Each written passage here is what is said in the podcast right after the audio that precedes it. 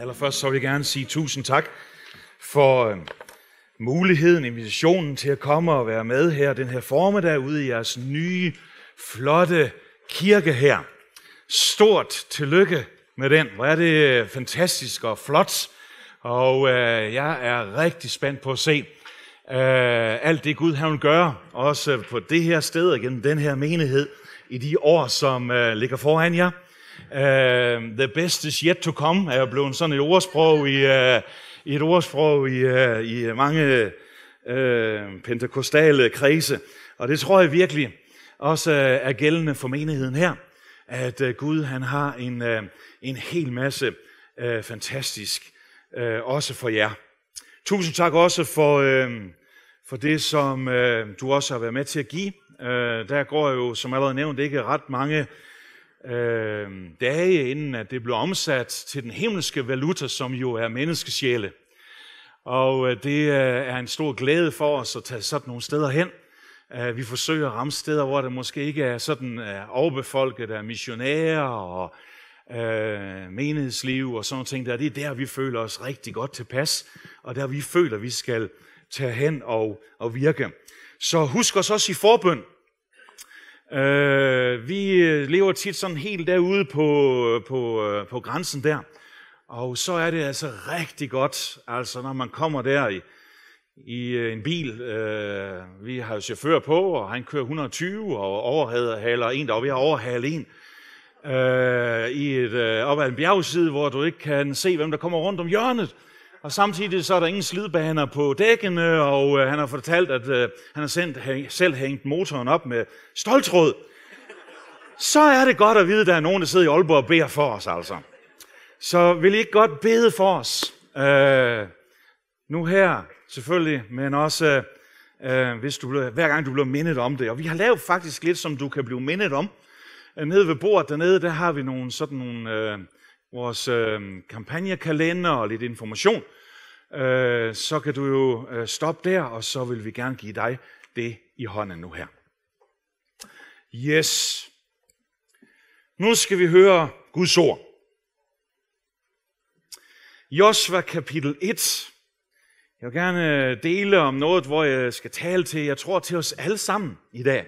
I hvert fald til mig selv. Så det er jo et godt udgangspunkt. Josva kapitel 1, og der skal vi læse fra vers 5 af. Det er der, hvor at, øh, øh Josva, han har, han har fået stafetten givet videre, til at han skal gå ind, og så skal han tage det øh, løftesland.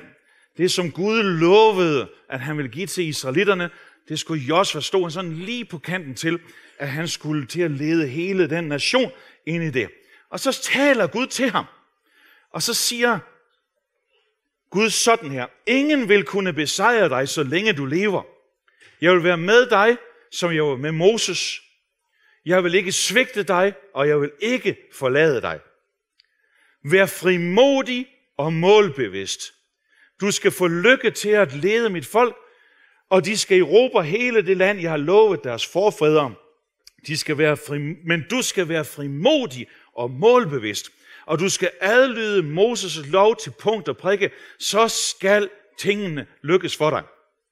Men altid folket om disse lover, og selvom du øh, selv skal du grunde over dem døgnet rundt, så du handler efter dem, kun da vil du få lykke i alt, hvad du gør. Vær frimodig og målbevidst. Læg tvivlen og frygten bag dig. Husk på, at Herren din Gud er med dig, hvor end du kommer frem. Gud har noget for hver eneste af os. Hver eneste person, hver eneste familie, hver eneste menighed. Gud har en plan for os. Guds løfter, hans formål for dig og dit liv, det er noget, Gud har til den enkelte af os. Der er løfter i den her bog for enhver situation, som du står i, og du står overfor. Og øh, det er noget, Gud han ønsker at give til dig. Det er aldrig belønning, når Gud han ligesom velsigner os på en eller anden måde. Det er altid givet ud af noget. Det betyder, at du ikke gjort dig fortjent til det overhovedet. Og det ønsker Gud at give til dig. I det her tilfælde, vi læser om her, der var det et land, som han ønskede at give til en nation. Og øh, det kan måske være, at du synes, det er lidt for stor en målfuld til ligesom pludselig til at ind og tage hele land. Men så har du jo helt sikkert nogle ting i dit liv, som, som Gud ønsker, du skal vandre ind i. Den plan, han har for dig. Va? Den udrustning, den tjeneste, de gaver, han har givet dig. Måske står du i en svær situation lige nu, hvor du måske øh, står i sygdom, eller en svær familiesituation, eller en svær økonomisk situation, eller en svær situation på din arbejdsplads. Livet er jo sådan et liv, hvor det ofte kommer an på, at, øh, eller der er meget kamp jo. Og øh, i det der er der også løfter fra Gud af. Nu er det interessant, at Gud han sagde til Josva, jeg vil give det til dig. Men når vi så læser gennem Josva bog, så var det faktisk sådan, at øh, det tog 20 år for dem at komme ind og få det land. Og alt landet blev taget gennem kamp. Der er en, der har sagt sådan her, livet er en kamp. Og sådan er det jo. Så når nu, nu har vi været i tjeneste, fuldtidstjeneste i næsten 30 år. Og når jeg kigger tilbage, så på den ene side, så synes jeg, det har været fantastisk. Og, og det virker som om, man bare har fået det givet, Gud han har gjort. Men på den anden side, så føler jeg også, at vi hænger fast i tapetet med neglespidsen hele tiden. For ligesom at, at, at skal holde fast og gå fremad i det, som Gud han har for, den, for, for os også. Og sådan er det jo. Livet er en kamp. Gud ønsker, at det er os, der skal vandre det ud. Der ligger altså med andre ord et ansvar over på vores bord også. Du har en rolle, du skal spille. Vi er ikke bare nogle marionetdukker, som ligesom om Gud han har en plan, og vi tror ikke ligesom på skæbningen. Det, der sker, det er sket, fordi der var en større mening med det. Men det er en vandring med Gud, hvor vi også har vores del af ansvaret. Der var en kvinde, først i 50'erne, som blev alvorligt syg. Det var faktisk en sygdom, hvor at hun ville dø af det. Hun bad til Gud, om, om Gud han ville hjælpe hende, og så talte Gud til hende og sagde, jeg vil give dig 40 år mere at leve i. Hun blev rask, og hun tænkte, det var fantastisk. Jeg er 52 nu. 40 år oven i det, det er 92, år. hun stod foran spejlet der, hun synes, det var godt nok, det er godt nok dejligt, det her. Og så mens hun stod og så på spejlet, så tænkte hun, ah, 40 år, jeg tror lige måske, jeg skulle tage og fikse en lille smule. Så hun gik hen, og hun fik lavet en fedtsugning, og øh, hun fik lavet en ansigtsløftning, og øh, den fik bare hele armen. Det skulle jo holde 40 år, ikke også? Og øh, så tænkte hun sådan, prikken over i, det var, at hun hen havde gjort noget ved hendes hår. Så hun kom hen til frisøren, og der fik hun ligesom gjort alt det ved håret der, både noget klippet af og noget sat i, og øh, noget affarvet, og øh, den fik bare helt alt, hvad den kunne trække, altså. Hun betalte, og hun gik ud af frisørsalongen, og hun gik over vejen, og så bang, så blev hun ramt af en bus. Og dør på stedet. Og så kommer hun i himlen. Og så står hun der, og så siger hun, Gud, hvad er lige det her, det handler omkring? Du sagde, at jeg skulle have 40 år mere. Og Gud han kigger på hende og siger, nej, det må du undskylde. Jeg kunne slet ikke kende dig igen.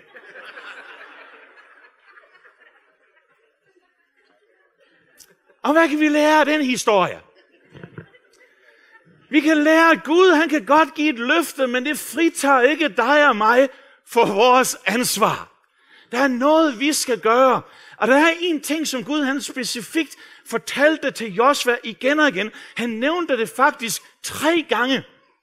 Sagde han, vær frimodig og målbevidst. Det danske ord, eller et andet, en anden oversættelse siger, have mod, vær modig for det. For Gud kan give os det alt sammen, men modet er noget, vi selv skal mobilisere i situationen.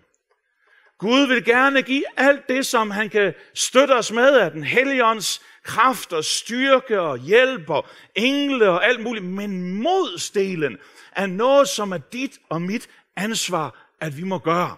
Selv Jesus oplevede jo det. Da han sad i Gethsemane have, der var det på et tidspunkt, det var næsten som om mod lige var ved at svigte. Og øh, det er der måske ikke noget at sige til. Og så bad han, og så står der, at Gud sendte engle til at komme og hjælpe. Gud sagde til Josva, du må have mod. Der er et skotsk ordsprog, som siger sådan her. Mod skal have øjne og ben.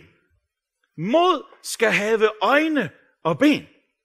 Verden, vi lever i, bliver forandret af mennesker, som har modet. Om det så er til at gøre det bedre, eller til at gøre det værre.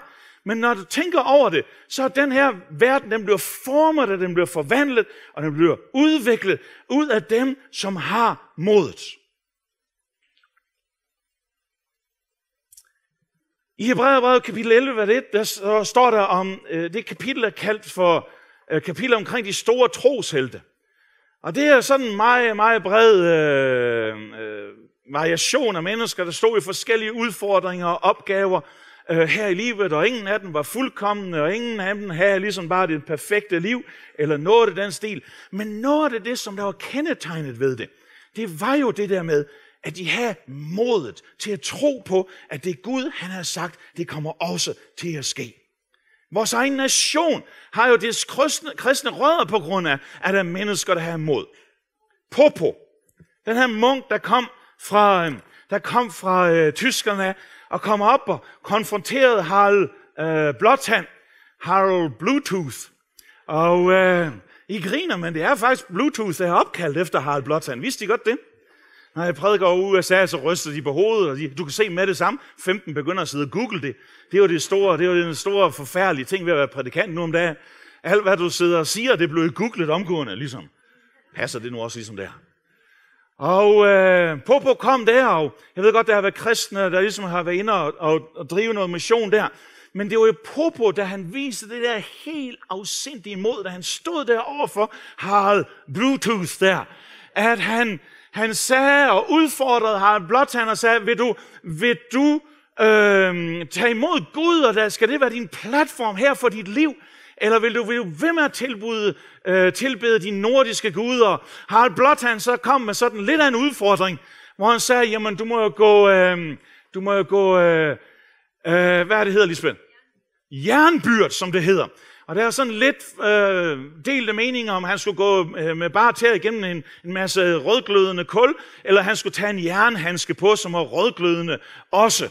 Og øh, jeg ved ikke lige med dig, men for mig der synes jeg, det lyder som et valg mellem pest og kolera. Men, men, men han tog jo den opgave der. Og, og, og Harald Blåtand, han sagde jo ligesom, jamen hvis du ikke har den mindste ligesom brændemærke efterfølgende, så, øh, så vil vi øh, følge din Gud. Og han tog jo den opgave på sig der. Prøv at tænke så et mod, der måtte skulle mobiliseres der, da Popo han ligesom fik den opgave der. Men han gjorde det, og beretningen er jo, at, at han kom over på den anden side, og der var ikke det mindste mærke på ham. Og øh, det var jo så stærkt det her, at man har ligefrem øh, hugget en sten ud, der står nede i Jellinge nu. Der hedder Danmarks dåbs øh, bevis hvor der står i år 1965, der gjorde Harald Blåtand danerne kristne. Det var jo måske nok Popo, der egentlig gjorde det, var. Fordi han viste det mod der, der skulle til. Verden bliver forvandlet på grund af modige mennesker. Du og jeg, vi behøver mod. Vi behøver mod til at elske uden øh, betingelser. Vi behøver mod for at følge den vision, som Gud han har givet os. I skal huske at bede for jeres præster. For at bygge sådan en, en menighed her, i sådan lokaler og sådan ting der, det taler en masse til mig om, at I har nogle modige mennesker, der står i spidsen for jer. Husk at bede for dem. Det betyder noget. Hvis du vidste, hvor meget det her det betyder, det I gør her, og hvilke følger det får positivt i generationer og generationer fremover, jamen, det er helt vildt jo. De steder, hvor vi rejser, der er det meget interessant, at vi kan tydeligt følge spor her, at øh, der, hvor der har været øh, folk har været ude, og der er blevet bedt, og der er nogle mennesker, der tur, tog ud og starte med at gøre et eller andet, måske endda for 100 eller halvanden 100 år siden. Vi kan tydeligt mærke en forandring, eller en, det er anderledes at tage de steder hen, end steder, hvor ligesom, at vi kommer, og vi er den, den, det første sted. Et af de steder, som vi arbejder en del i, er også i Bangladesh som er næsten helt øh, muslimsk land. Og øh, i 1800-tallet, der var der en meget kendt missionær, der hedder William Carey, som øh, blev sendt ud til Bangladesh Han var øh, øh trykte bibler, han oversatte Bibelen på rigtig, rigtig mange sprog og trykkede mange bibler. Men det var ikke, fordi det var så mange mennesker, der blev direkte lagt til tro der. Men han var ude, og han var gøre noget der. Og øh, i øvrigt var den, han under beskyttelse af den danske konge en overgang. Øh, så øh, vi har følt også, at vi har en lille andel af det, som William Carey gør. Og i dag, når vi arbejder i Bangladesh, i det område, hvor William Carey han har arbejdet, der er en helt, helt anden modtagelighed og lydhørhed over for evangeliet. Tænk sig. Tager vi så andre steder hen i Bangladesh, der kan vi bare mærke, det er ligesom, det er jorden er ikke pløjet op, og det er ikke forberedt. Tak og lov for mennesker som William Carey, som var villige til at have mod til at træde ud og begynde at gøre noget, selvom det måske for lige her nu, i hans øjne, ikke blev til hundredvis af menigheder, så det blev til det senere. Det kræver mod at sætte en ny retning for dit liv. Det kræver mod at stå op for det, som man mener, der er sandhed og retfærdighed. Det kræver også nogle gange mod at holde sin mund. Det kræver mod ligesom at blive ved med at stand your ground i det, som Gud han har talt til dig om. Det kræver mere mod at sidde i kirken og sige halleluja, end at stå på Aalborg Stadion og råbe tudefjæs. Det kræver mod. Vi har brug for modige mennesker, som vil noget, som vil omsætte det til, til liv og til evangelium. Det kræver mod at turde lægge sit liv ned for sagen. Det kræver mod at turde tro på Guds løfter og at turde følge dem. Også selvom det måske ikke er det, som, som majoriteten lige vælger at gøre, eller synes, det er normalt. Det kræver tro at være et vidne. At løfte sin lille røst og sige, jeg er en kristen. Jeg kan huske nu, dengang jeg var soldat. Det er jo ikke, fordi det er så mange år siden, men øh, alligevel. Der var der kaserne nede i Viborg der. Og vi kom sådan en flok øh, unge knægte der, og øh, det er klart, at øh, vi skal ind i hæren, og alle skal gerne imponere alle, og, øh, og sådan er det bare.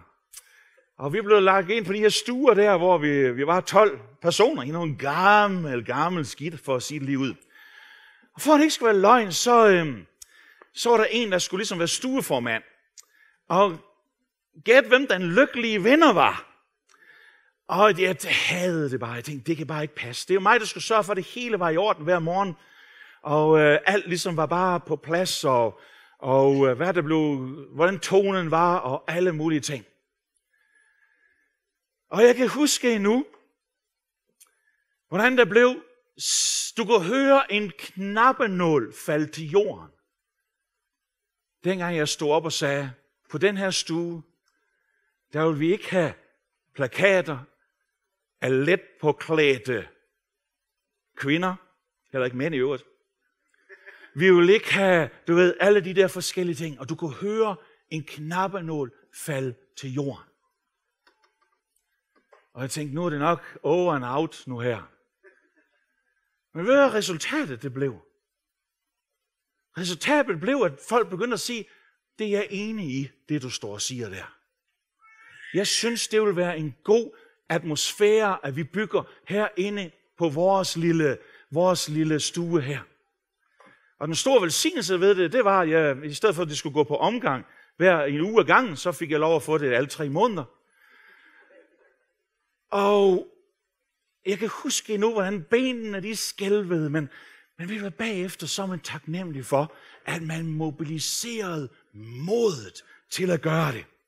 Vi har brug for modige mennesker, der tør stå op øh, på arbejdspladsen, eller sige i fællesskabet, hvad der er ret, og hvad der er ikke ret.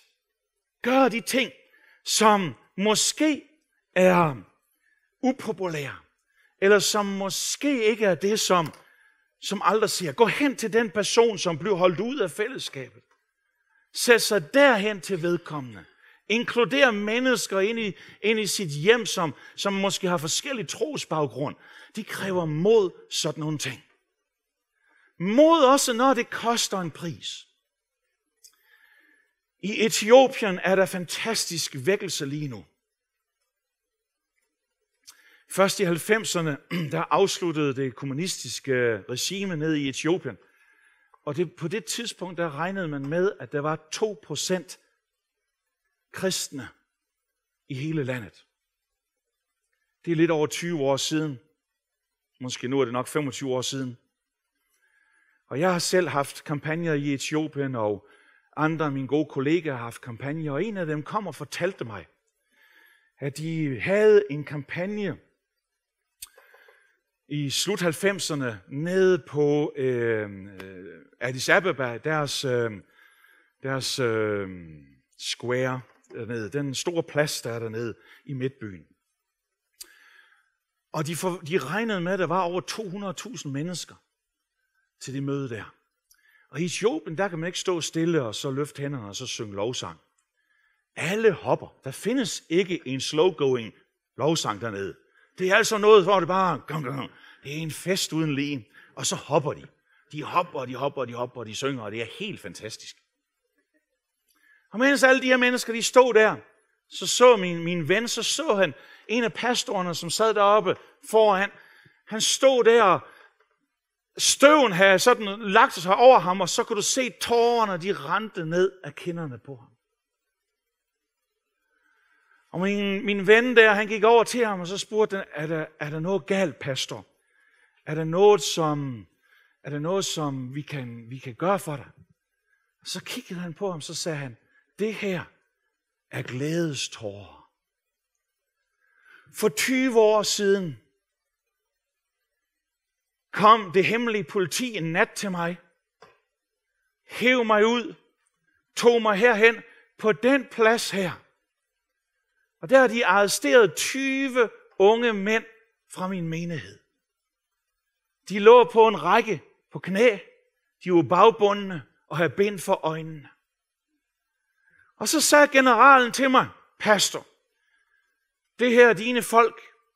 Vil du ikke godt gøre mig den tjeneste og fortælle de her mennesker, at alt det med Jesus er bare en myte, Bibelen er bare en eventyrbog, at, at Gud findes ikke, og så videre, så videre. Pastoren kiggede på ham og sagde, jamen, jamen det kan jeg jo ikke, for han lever jo i mit hjerte. Og generalen sagde, du får en chance mere nu. Og hvis ikke du vil, så skal du vide, så skyder vi den første af de her unge mænd. Pastoren kiggede på de her mennesker, han kiggede på generalen og sagde, jamen, du sætter mig jo i en umulig situation, det, det kan jeg jo ikke gøre det her. Fordi Jesus lever i mit hjerte. Så skød de den først. Og så sagde generalen, vil du ikke godt nu fortælle de her unge mennesker, at Jesus ikke findes. Og de skød den næste. Og de skød alle 20. Men I lod pastoren leve. Det var måske den værste form for tortur, de kunne gøre ved ham. Han havde modet.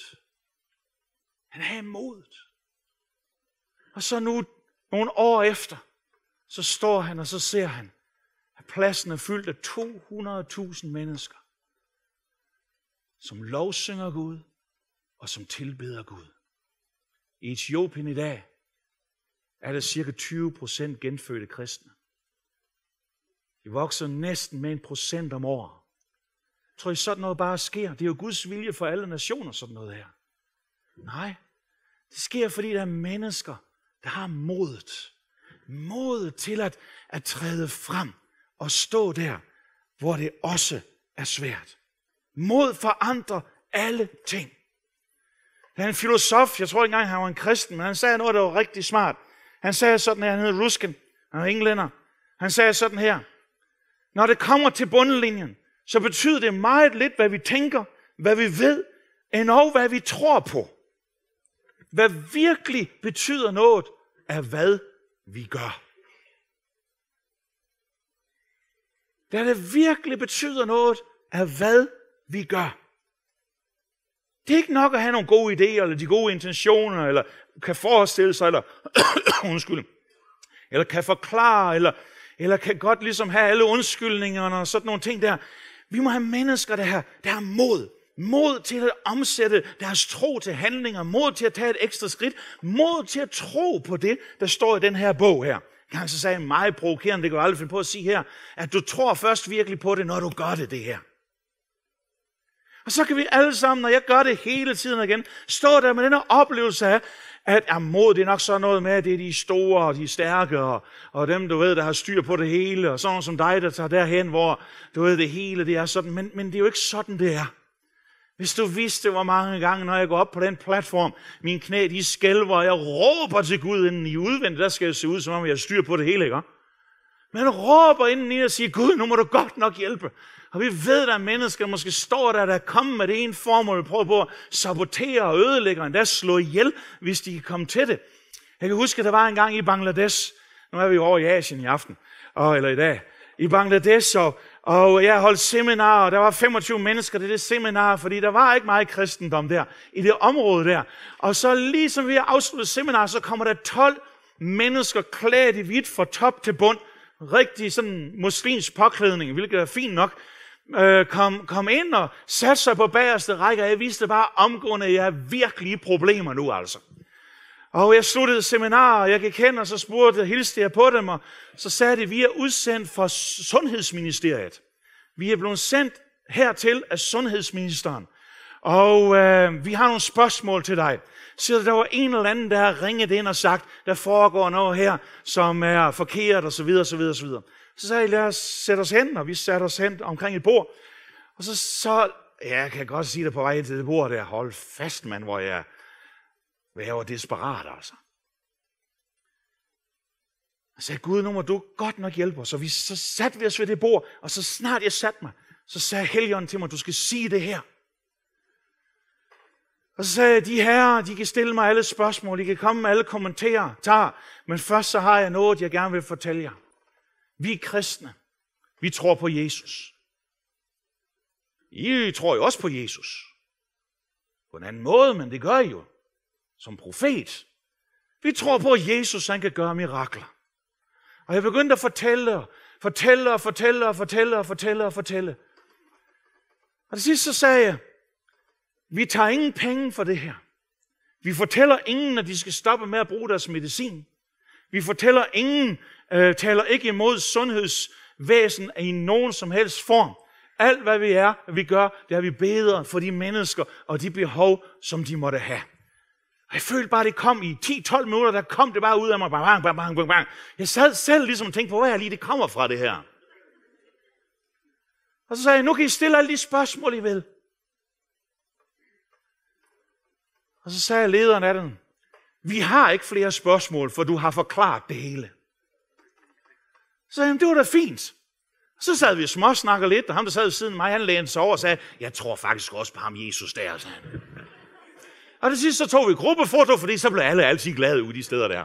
Så tog vi gruppefoto, og så siger vi pænt farvel, og så sagde de, du skal bare lige vide, du kan når som helst rette kontakt til sundhedsministeren, og du vil få tilladelse til at komme her og holde kampagner. Det er et godt sted at sige halleluja eller amen, eller sådan et eller andet. I er her jo endnu, ikke? Og så kan jeg nævne en gang efter gang, hvor jeg bare tænker ligesom, hold op mand, det er bestemt ikke for, at jeg er nogen modig person overhovedet. Men jeg har besluttet mig for, at det som Gud han har bedt mig om at gøre, det må jeg gøre. Kender I John Wayne?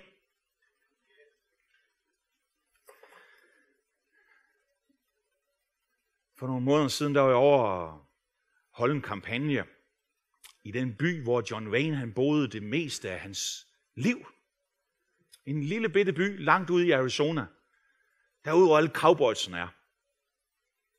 Du kører og kører og kører den der bil, og tit så kan du køre i flere timer uden at se en anden.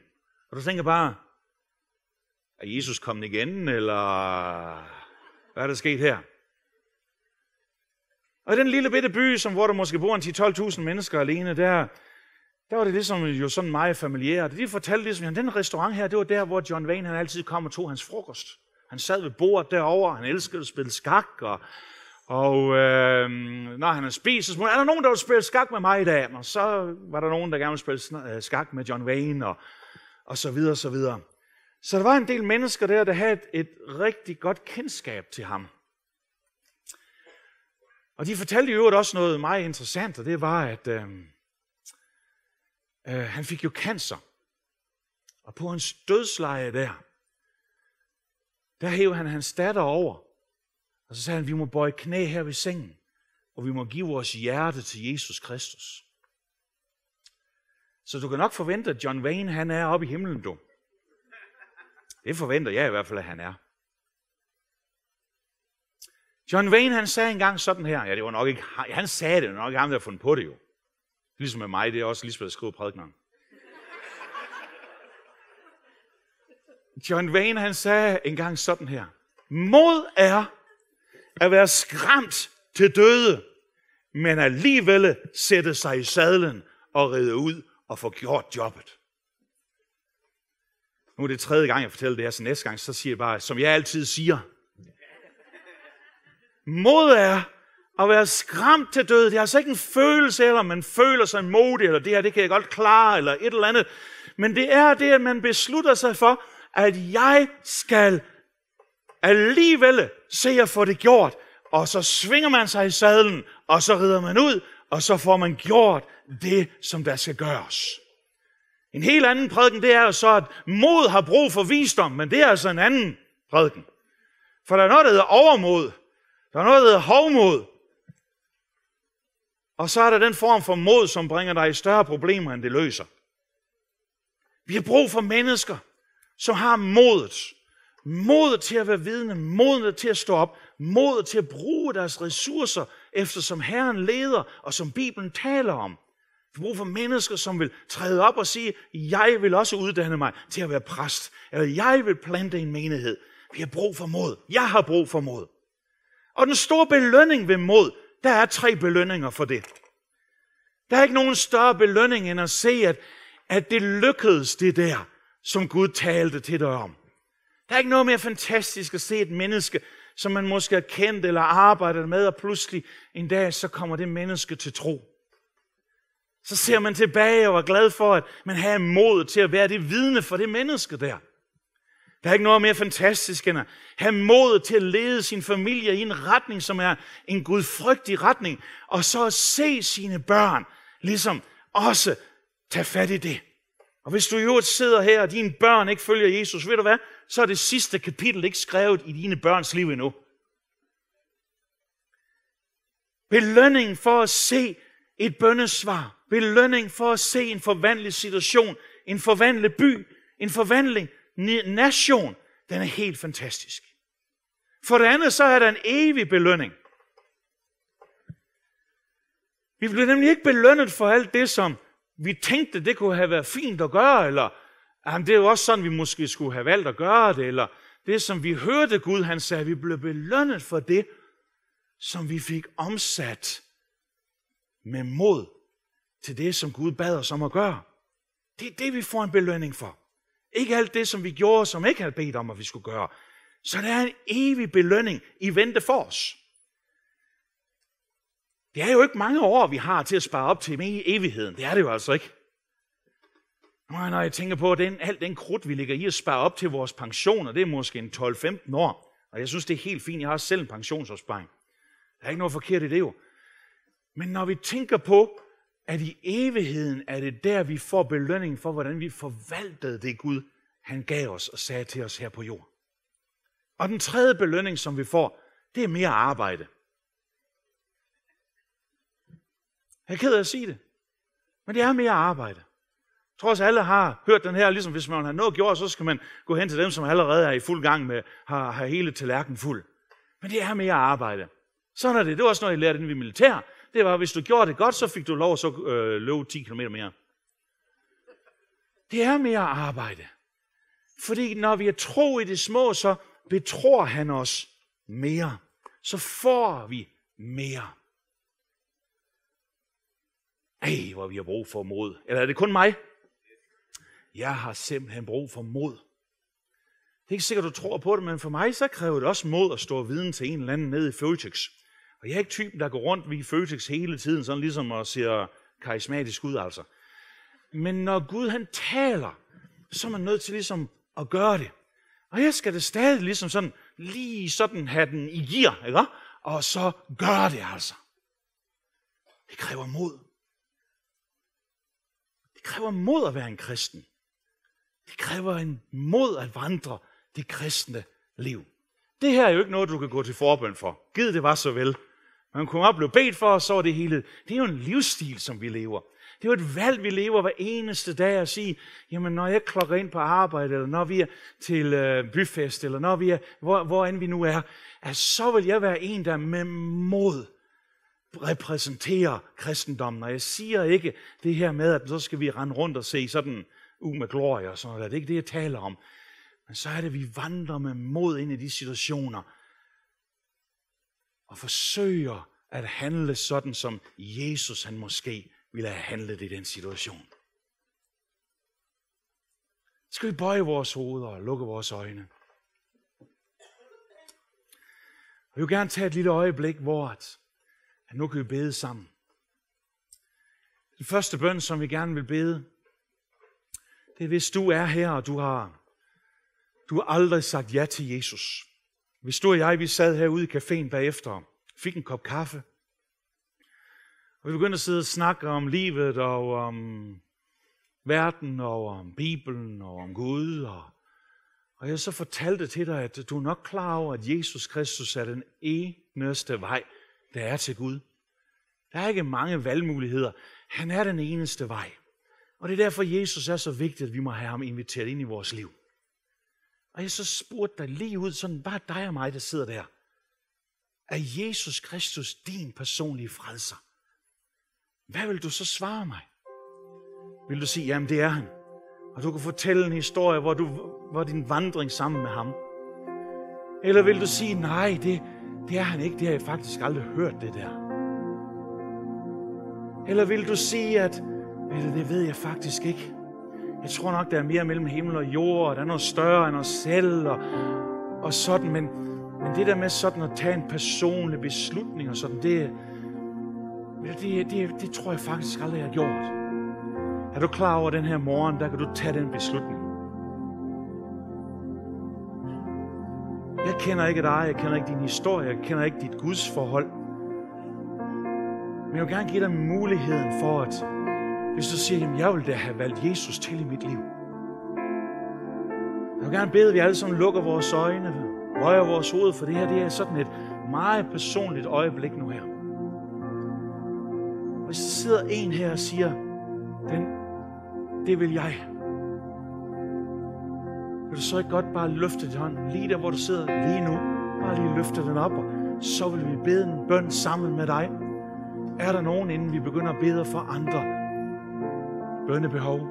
Er der en, som siger, jeg vil gerne have Jesus ind i mit hjerte som min frelser?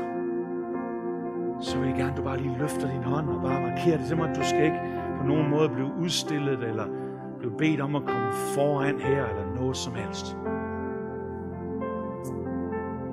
Gud vil sige dig. Er der en mere, som har behov for at tage den beslutning?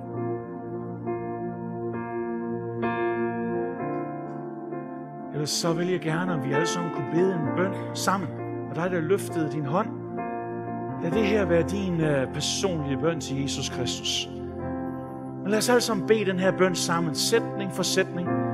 Og ikke øh, viskende og ikke mumlende, men lad os bede den, som om det er den vigtigste bøn, og det er det jo, at vi nogensinde kan bede her i livet. Lad os bede sammen. Jesus Kristus, jeg tror på, at du er Guds søn. Tilgiv mine sønder. Giv mig evigt liv. Frels min sjæl. Jeg vil følge dig, Jesus. Jeg vil tilbede dig, Jesus. Jeg vil tro på dig, Jesus. Tak, Jesus, fordi du har frelst mig. Amen.